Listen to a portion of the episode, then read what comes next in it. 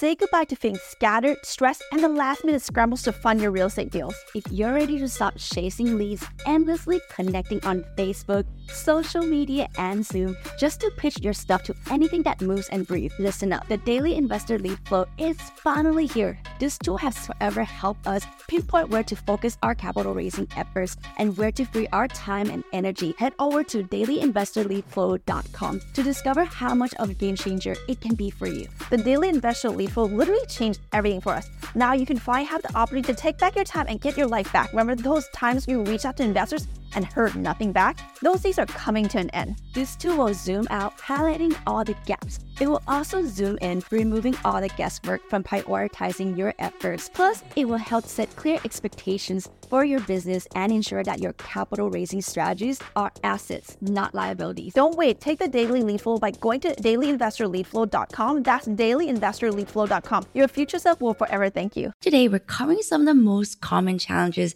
facing real estate today and what you can do about it. Because even though things can and will happen, you're as prepared as you can to be able to navigate whatever move you need to make next. Hey, I'm Palmy. And I'm Nancy. And together we make the Kitti Sisters. We are apartment syndication experts, entrepreneurs, and real estate investors. Nine years ago, we made a change in our financial futures by ditching the nine to five. Discover the joy and security in making money while we sleep. We made this podcast to help high level entrepreneurs secure their financial future while paying virtually zero tax by utilizing apartment syndication. And we're going to show you how. This is Cashflow Multipliers, the podcast dedicated to your financial freedom for the lifestyle you deserve. Hello and welcome back, Cashflow Multipliers. We're thrilled to have you here. If you've been here long enough than one episode, then you already know Nana and I nerd out a lot about apartment investing and real estate.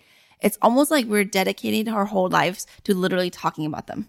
Hey, some people call it obsessions, but we call it passion, okay? And you gotta be passionate about something, right? Some people have Comic Con and we have conferences about multifamily apartment syndication. Cosplay is not encouraged. Well, really, why not, Nan? It should be. okay. More fun.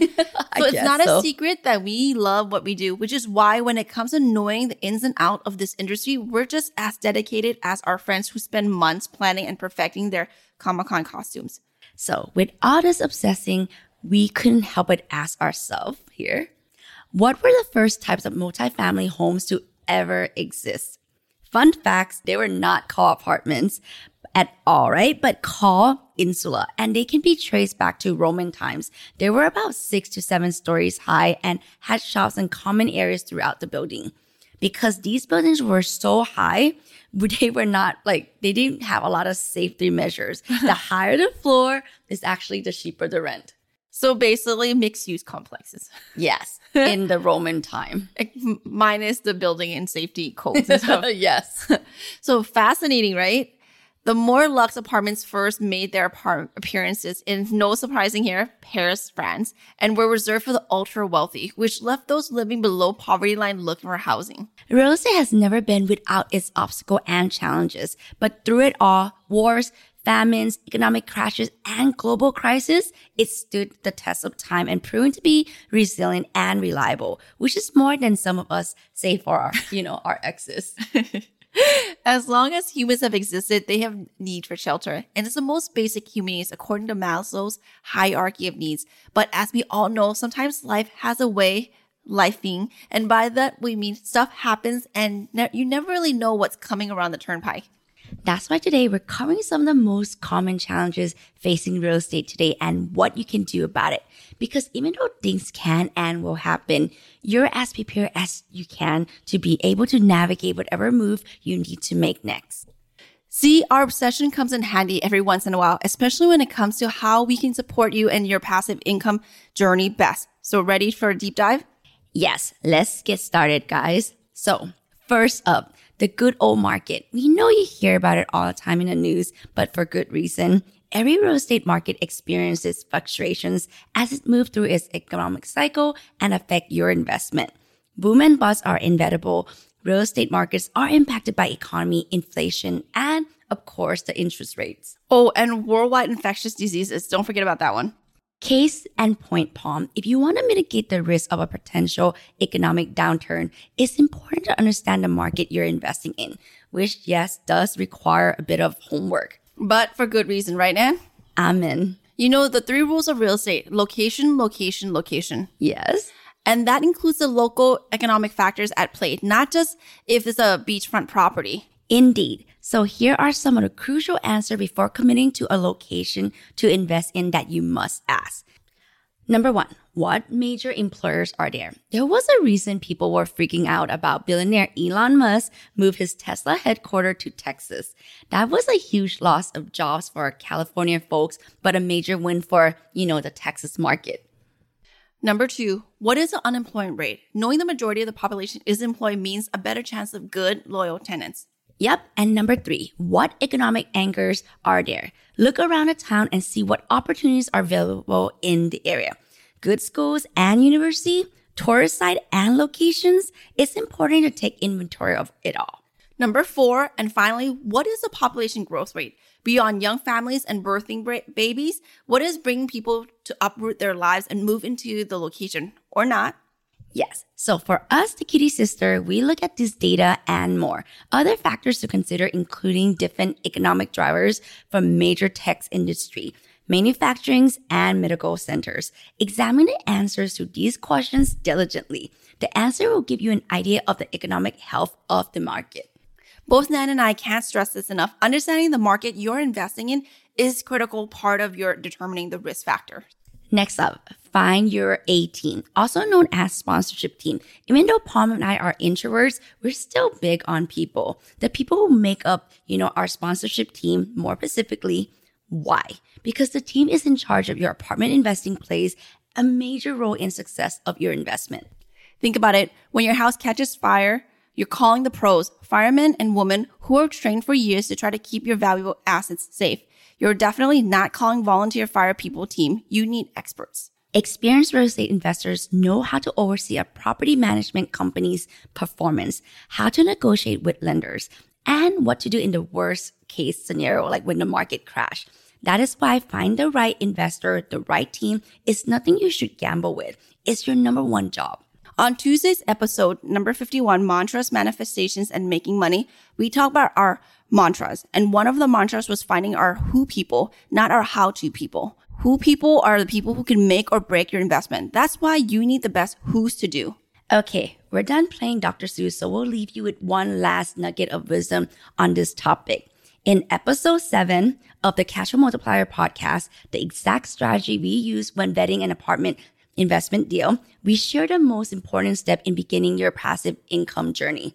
It's not crunching numbers or finding the perfect market to invest in. It's all about finding the right people and enlisting them to your A team. That episode is filled with strategies we use to vet the perfect people. It starts with a glass of wine and ends up being aligned with our, your dreams and your goals. So if you haven't already, go back and listen. And we'll also link it up in today's show note as well. Yes. So third, we had to choose the right asset class. Lately, there has been so much surrounding what type of investment and asset people need to start investing in to get ahead in this economy. It is confusing, um, you know, like the crypto or a non-functional token an NFT, regardless where you stand, there will always be people who have opinion on the type of asset you should invest in. But as you mentioned earlier, the real estate asset has lasted almost as long as Father Time himself. However, there are also so many types of real estate out there. How do you know which one's best? The real estate asset class you invest in can also determine how much risk you're facing as an investor. Take commercial properties such as, you know, like the shopping mall, for example. They aren't as essential as housing and you know e-commerce aka online shopping is taking up a major like major reason why people aren't so keen on invest like visiting malls anymore i mean palm when was the last time you actually went to the physical shopping mall uh, I cannot remember. Yeah, like even if I go, I get lost and I'm, you know, confused, don't know what to do. Anyways, so hotels are also kind of similar. They rely on travel and tourism, therefore also making them risky to invest in when compared to stability of an apartment complex. Yeah, at the beginning of the pandemic, the world was ordered a quote unquote stay at home, talk about an essential service, housing. Yep. Housing is something that people will always need. It's at the core of what we the human needs again is to function properly in this world. So when it comes to putting your investment dollars into something that matters and is essential, it doesn't get any clearer than multifamily living. The fourth biggest challenge facing apartment investing is policy. Understanding government policy in the location you want to invest in is crucial. And we know it can be tedious and a little annoying because, as we all know, the government never made a plan that they didn't like to change, right? Government policies are a risk factor you need to be aware of as a passive investor. State, local government may pass legislation that impacts real estate in more ways than one, and oftentimes they do it right under your nose, so you have to be on the lookout. Let's look at Section 8 housing.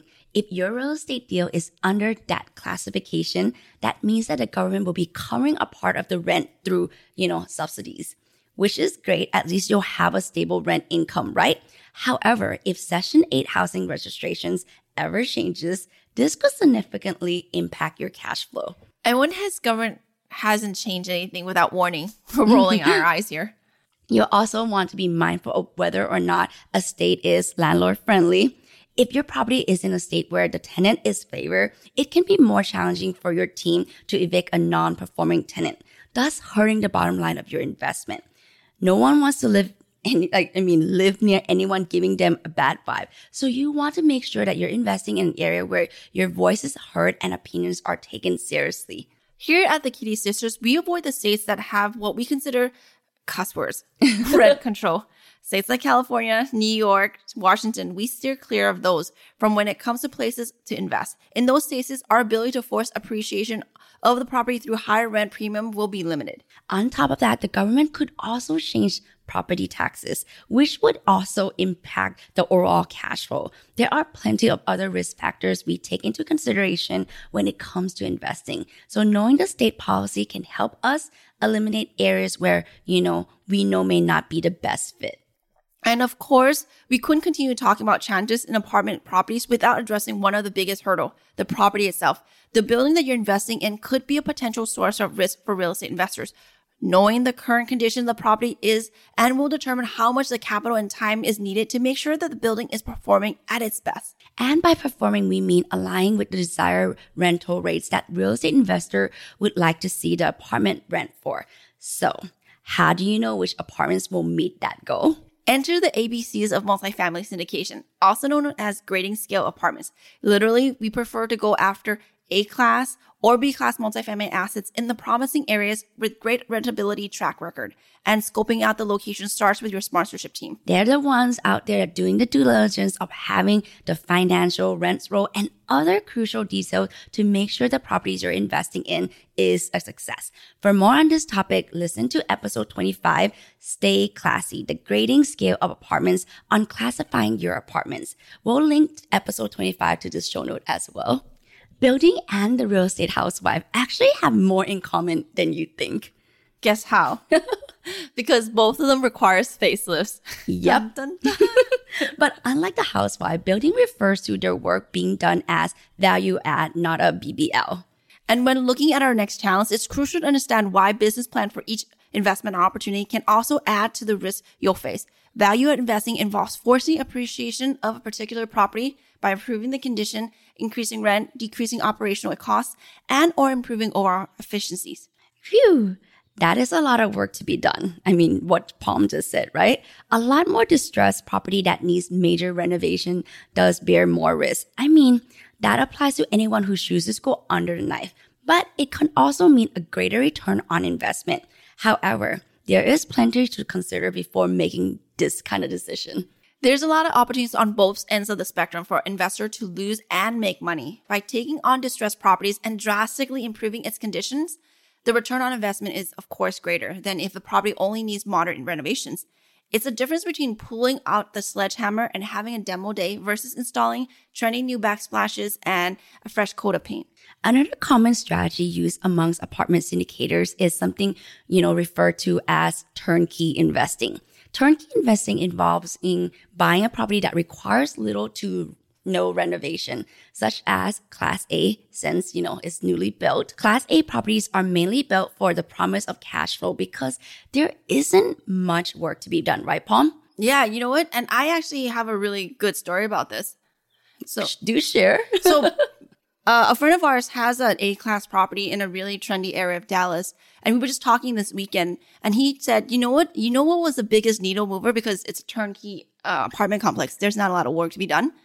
On one floor, he repainted the corridor, add some trendy fixture, light fixtures. And guess what? On that specific floor, the rent, rent renewal, meaning the people who are, um, their leases are up and they're going to renew, the, the price that they're able to achieve just by updating the, the hallway is 20% markup on oh what Oh my. God. And so that's like opportunities that you can do minor retouch, but then actually improve. And on another note, people on different floors, at first they were like, oh, we're going to leave. We're not going to renew. And the biggest problem was like, they're like, well, we want what the other floor has and we don't think that you're going to put on our floor. And they're like, oh, no, don't worry. We're going to do that.